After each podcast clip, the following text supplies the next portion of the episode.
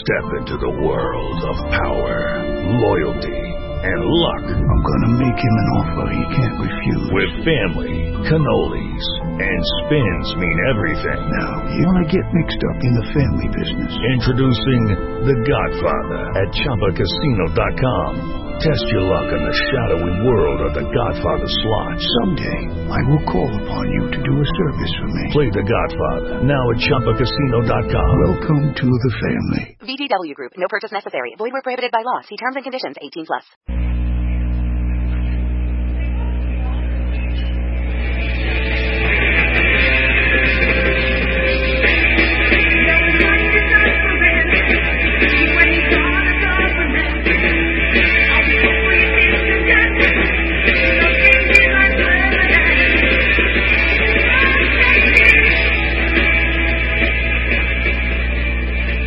Might wonder why I don't sing along. Well, I, I guess I'm already risking a copyright infringement suit by using this song. I don't want to get uh, defamation thrown at me as well. But at any rate, it is the Bible Geek, and I, Robert M. Price, am the Bible Geek. Uh, got an interesting question about translation. A. E. Knoch and the Concordant Literal New Testament. I'm curious if you have ever heard of or read this translation at concordant.org. That is C-O-N-C-O-R-D-A-N-T dot org. Also, what is your, well, uh, let me, uh, let me uh, deal with that uh, first and go into a particular translation you asks about. I uh, got a copy of the Concordant uh, New Testament couple of years ago out at uh, Powell's Books in Oregon when I was there for a Lovecraft Film Festival. I'd heard about it for a long time and didn't have it, hadn't seen it, so I grabbed it. Didn't know it was available online. Uh, I've not yet read it, but let me share with you the wisdom of a, a fundamentalist scholar, Herbert Dennett, in a book that Moody Press put out a long time ago. I bet you could still find it on abe.com or something, but it came out in 65. Uh, in London, uh, Moody Press put it out in 66, It's called A Guide to Modern Versions of the New Testament. This is a fascinating book. If you're a Bible geek, uh, it was before the big, uh, you know, Revised Standard. Uh, well, I guess that had come out, but uh, before the uh, the huge uh, glut of uh, committee translations, and uh, it, it deals with a lot of them you hardly ever see or hear quoted anymore, but they're, they're very interesting. This is a good book to guide you in collecting translations of the New Testament. A great hobby, which I practice. My mentor David Scholer did, and you ought to as well. Sure is fun to compare them. I got shelves of New Testaments here, but um, here's what Dennett says about it, or most of it. It has already been stressed that it is not the business of the Bible translator to trespass into the realm of interpretation, certainly not in dispensational matters, but this is just what the author of the Concordant version does. This translation is dominated by what might be called ultra dispensational tendencies, which developed toward the end of the last century the 19th. Um, Ephesians, Colossians, and Philippians, the prison epistles as they're often called, are here labeled Paul's perfection epistles, and it is declared that they are emphatically the truth for the present age. This is in accord with the teaching about the imaginary dispensational door which Paul is alleged to have slammed to in the closing verses of Acts, thus shutting the Jewish people out of blessings in the church.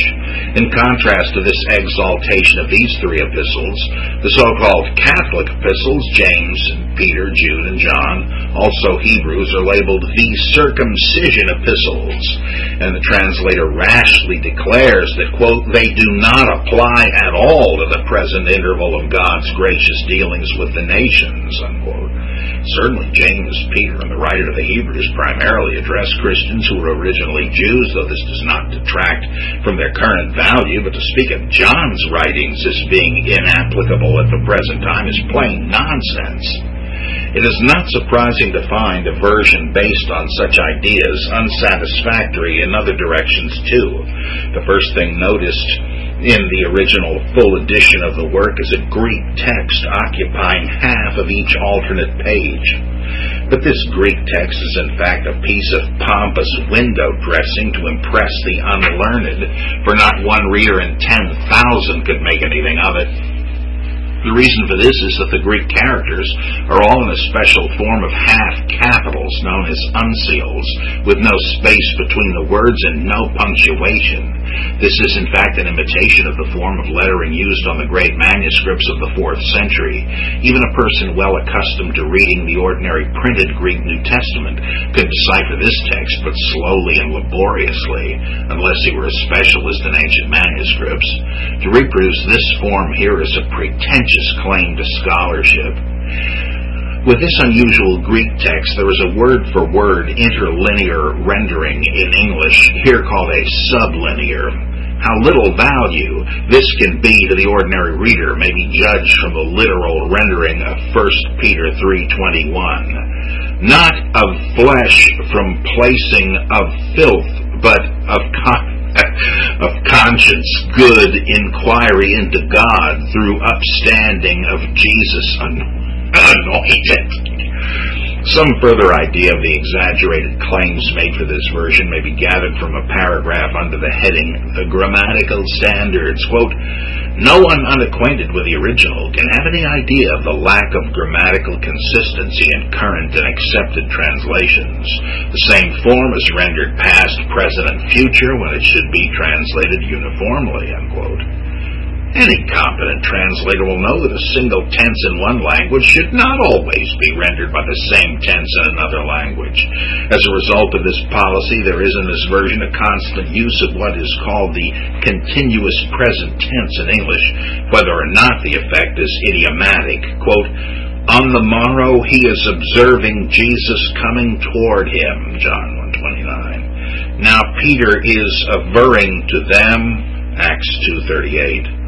The awkward tense form, the pompous averring, are characteristic of this version. What is wrong with the simple, then Peter said to them? Acts 1 3, being visualized to them, is another example of the needlessly formal word.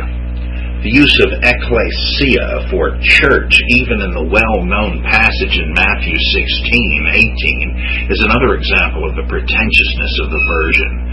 Similar is the use of the affected, as affected, eons for ages in Hebrews 1 2. Because this is a decidedly literal version and tries to use the same English word for the same Greek one, hence the name concordant, it does give careful attention to synonyms and the use of the definite article, though there is a slip in John 3.10 where the article is wrongly omitted. It is a pity that some Orthodox versions do not emulate the concordant in such accuracy while avoiding its many defects. In the recent international edition of the version, there is a long list of signs and abbreviations, somewhat along somewhat on the lines of those found in the Newberry Bible. These signs indicate singular and plural in the particular preposition in the original and similar details. Uh, let's. Uh, in the early Fuller edition, actual English text occupies only half of each page facing the Greek. The other half is devoted to extensive notes.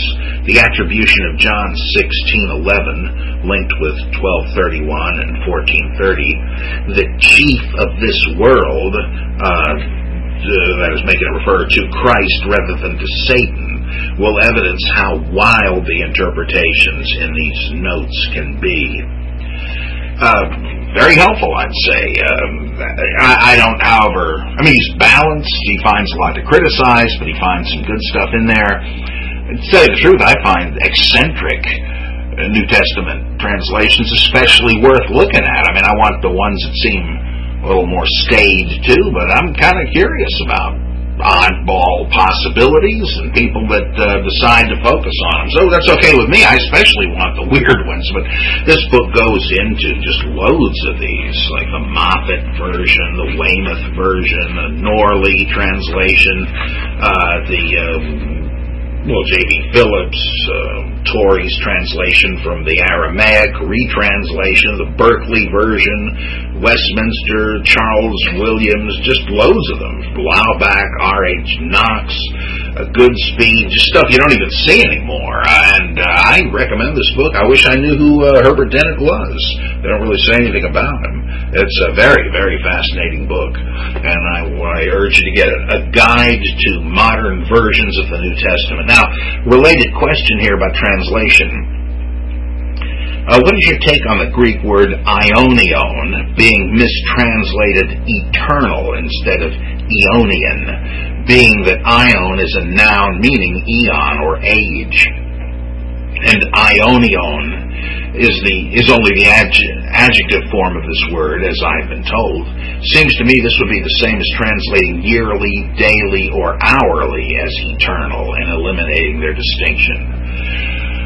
Uh, I uh, decided to go along with uh, the um, translation you're suggesting. I read it first in a very interesting argument by a colonial era uh, I think Congregationalist uh, minister Charles Chauncy, who had privately come to believe in universal salvation, and wrote a book with a very long title, something about the uh, mystery hidden for ages and ages, etc., etc. It was reprinted in the 60s, so you can probably find the thing if I can come up with a title, but it's Charles Chauncy. And he uh, is trying to deal with the question uh, does the New Testament say there is eternal damnation or eternal torture, or for that matter, that there is uh, some timeless state of bliss that the saved enter into? And he says, well, no, uh, not necessarily, because the word uh, eternal, so-called, really goes back to, as, as you say, uh, ional, if I can mix uh, to uh, suffix with it. Uh, that means unto the ages, or throughout the ages, or until the end of the ages. Now, uh, granted, that doesn't necessarily mean much difference in any given case. Uh, it, it uh, could wind up really meaning the same thing as forever and that might be the best way to translate it sometimes. But I tried in the pre-Nicene New Testament to take what Chauncy said seriously and to uh, speak of life for the for the ages and so forth, uh, damned for the ages or unto the ages, because sometimes it doesn't necessarily mean forever. And uh, so I think that's uh, it's it's a little cumbersome, I admit, but it's worth trying to preserve that. It's not clear to me that eternity uh, really does is what the New Testament is getting at all the time. Good question there. Uh, but that's what we're always dealing with here on the Bible Geek. See you next time.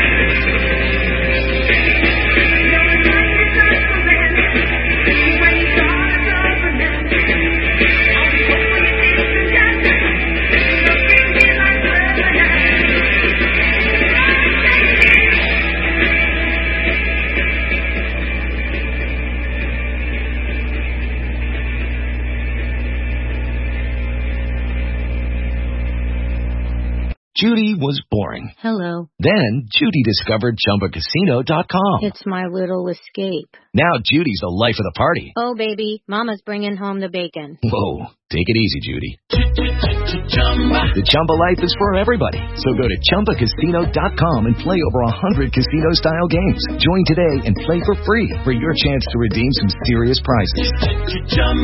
ChumbaCasino.com. No purchase necessary. Void where prohibited by law. 18 plus terms and conditions apply. See website for details.